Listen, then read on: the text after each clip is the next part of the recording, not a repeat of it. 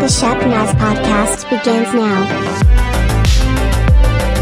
Welcome to the Shep Naz podcast, where everything we do is to help you take your next step toward Jesus Christ. My name is Rob, and I'm going to be the host of the podcast today.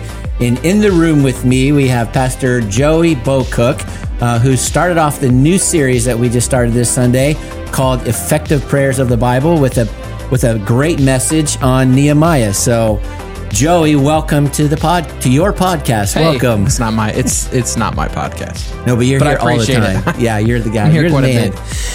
Hey, That might be the best intro I've ever done. it was really notes. it was seamless. It was It seemed like it, but of course, talking about it kind of ruins it. so anyway, yeah, awesome. Well, this Sunday, if you were with us, uh, we started a new series called "Effective Prayers of the Bible." This series is kind of like a precursor to what we want to begin on Mm-hmm. January first of the new year, 2024. Can you believe that 2024 is the next new year? Uh, which, by the way, is also a leap year. Be 29 Oh, days in, in February. Oh, yeah. man. I just put February calendar up in my office. That has nothing to do with what we're talking about. So this effective prayers It's of the be- Bible it's is gonna be one of the new longest years ever. It's going to be It's longer, whole day longer. It's going to be longer than this year, if you can imagine that. Yep. All right. So this new series, uh, we're going to be looking at effective prayers of the Bible, and uh, Pastor Joey started us off with a prayer of Nehemiah. Yeah. Um, and uh, of course, that is found in the book of Nehemiah, Mm-hmm. and the book of Nehemiah is a great book. Um, Yeah. There's tons and tons of stuff in there, a lot of great leadership stuff. But we lifted, you lifted out of there on Sunday, some really cool stuff about prayer. Mm-hmm. And so, before we jump into the sermon itself, um, why don't you give us a little bit of a background on Nehemiah, the Yeah. book, who wrote it, what's going on there, and all that good stuff? Yeah, what's interesting is I, I mean I've been a part of a lot of churches who have and and listened to a lot of messages on Nehemiah, and it's almost always messages on leadership, Yeah. uh, messages on God's protection, messages of, and really sticking to the actual act of building a wall around Jerusalem. Mm-hmm. Um, and so when we were going through, that's kind of what I thought it was going to be about Yeah. because that's all I've ever really heard. Yeah, well, because you come to the Bible and you're like, what's it say? until I dove into it and Mm-hmm. it actually had not much to do with building the wall. Yeah. Um, what we talked about on Sunday. So Nehemiah, um, it, And, it- and before we go too far, Yeah. maybe you're going to say this.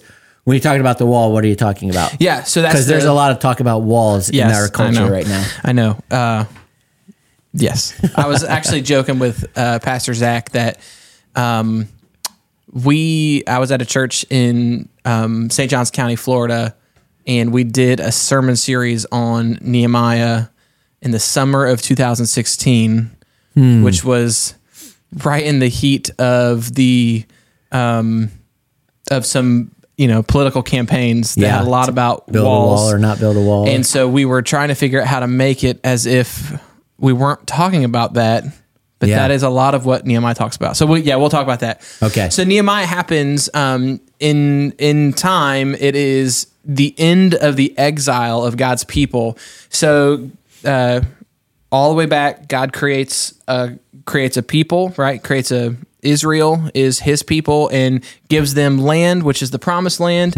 Um, which is Israel today. Mm-hmm. which um, things went well for about three seconds. Like they did a really good job for, and and Yeah.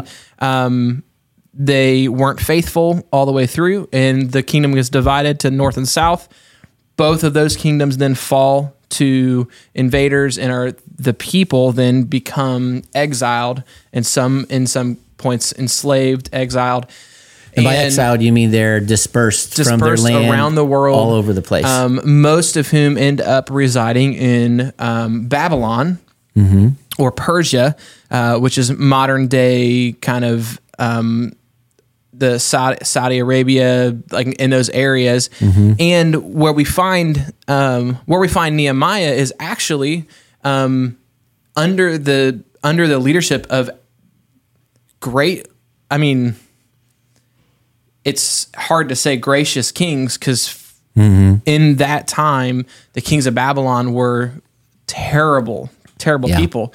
Um, but just before, just before Nehemiah, Ezra is under the leadership of King Cyrus, and Cyrus grants the people of Israel the opportunity to go back to Jerusalem. Ezra, being the priest, leads them back. They rebuild um, they rebuild the temple in Jerusalem. That's that has already happened. So the people are free to go back to Jerusalem and to inhabit that place. So they're returning from all over the all over the world where they've been living, and now they're coming Yep. back to become a nation again. So Ezra rebuilds the temple. He returns the exiles. However, there are still some living and dispersed. And one of them is Nehemiah. Nehemiah is in a prominent position. Um, what we'll find out is that he's the cupbearer, um, which is a which is not a great job because there's a potential that you die. yeah. So so tell us a little bit more about what a cupbearer um, Yeah, is. so a cupbearer is kind of like the first line of defense for a king um, to not be poisoned. So the cupbearer would would be the one in charge of the king's cup, literally a cup of wine um, to drink, and it would be his responsibility, the cupbearer's responsibility, to make sure it's not poisoned. And there's only one way back then. Now we could probably use like science, but Yeah. back then there was only one way to know if it wasn't poisoned, and Yep. that is to drink it. Um, Yeah. And if you drop dead, you've saved the king's life. Mm-hmm. Um, and so it's a prestigious position, but it wasn't necessarily glamorous because there was a potential death. But he did live. in, in case someone wanted to poison the king, Right. Mm-hmm. they would poison the wine. He would take a drink, and if he died, then they're like the king wouldn't drink it if he didn't Right. die. It was good. And so, though it was um, prestigious, it was dangerous, but he also probably, probably enjoyed and took part in the life of the king's court. Yeah. So he was probably well to do. Got to drink some good wine, probably. I'm sure probably probably was able cheap stuff. to you know enjoy the spoils of the king's court when it comes to food and you know he probably didn't live in the slums he probably lived Mm-hmm. in the palace um, and was a prominent position especially for someone who was of hebrew descent November 19th is Baptism Sunday, and we already have several people who have reached out to us to let us know that they want to take that step. Are you ready to explore baptism? Visit our website's upcoming events page to learn more. That same Sunday will be Thanksgiving Sunday, and you will have a chance to hear testimonies from our Shepherd family. If you would like to submit a video testimony, visit shepnaz.org.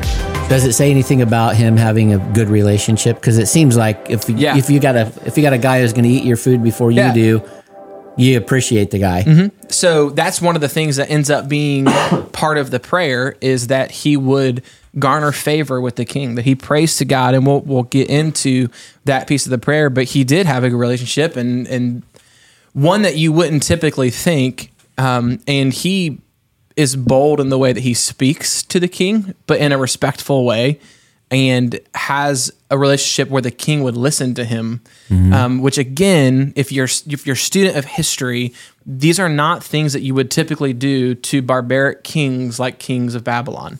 Um, in um, in what we'll what we'll read is in scripture one of the points uh, that Artaxerxes the king noticed that he was sad. And that was actually if you brought the mood down that was a capital offense you could be killed for that and so like being sad in the presence of a king was enough to be killed Wow. um, and so these are things like he was able to do these things and we'll get into that he was granted God's but even to be close enough for the king to recognize that was probably really Right. cool. Yeah, he knew Artaxerxes knew Nehemiah well enough Yeah. um, for that. And so um, we'll get into it, but Nehemiah then is, you know, the rest of Nehemiah after this is Mm-hmm. about building a wall around Jerusalem, which was to protect it because though the temple was rebuilt and though people were able to come in, there were others who were not. Um, who were not happy about the people of Israel returning, and they would come in and they would, you know, Israel makes some, they would make some progress in rebuilding the city, but then people would come in and destroy it again, and people would die, and they would there there wasn't a defense system set up. Yeah. and this is where we kind of pick up the book of Nehemiah. Sounds a little bit like things we're hearing in the news Yeah. today. Yep. I- So interestingly, I never thought of this, but I'm wondering if like the Iron Dome thing is kind of like the wall. It kind of took the it's the modern day wall, Mm-hmm. right, because a wall wouldn't do much now. Right, but, But- it was but then, then it was it the, was it was the primary protection Yeah. for the city. It was everything. Yeah. So, the wall you're talking about is the city, the wall around Jerusalem that protects And so it. it ends up being, um, and maybe we can put the, um, we'll we'll put a map in the show notes so you can look and see.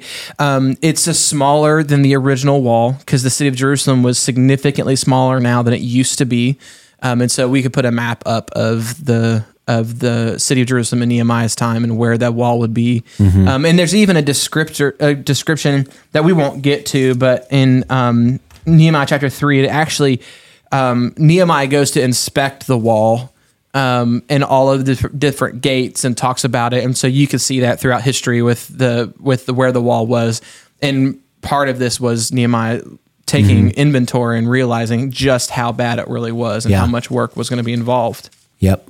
So, Cool. Good. so, but but again, like I said, like I, the sermon that I've typically heard on Nehemiah is all about building the wall Mm-hmm. and the leadership that it took to do so. I mean, they they built this wall in 52 days, It's amazing. uh, which is incredible. Uh, but we really don't in the sermon get into that. We the government clearly wasn't involved. we uh, we don't really get into that. We we what we're primarily concerned about in this message series and on Sunday we were concerned about how is that possible? Well, it's possible through prayer, and it was possible because Nehemiah was a man of prayer. And so, if you want to read uh, chapter one, um, it gets us into it. Yep. you can. Awesome. I'd love to. So in Nehemiah chapter one, it says this: the words of Nehemiah, son of Hakaliah. Sure. In the month of Kislev, in the twentieth year, while I was in the citadel of Susa, Hanani, one of my brothers, came from Judah with some other men, and I questioned them about the Jewish remnant that survived the exile, and also about Jerusalem. They said to me, Those who survived the exile and are back in the province are in great trouble and disgrace. The wall of Jerusalem is broken down, and its gates have been burned with fire.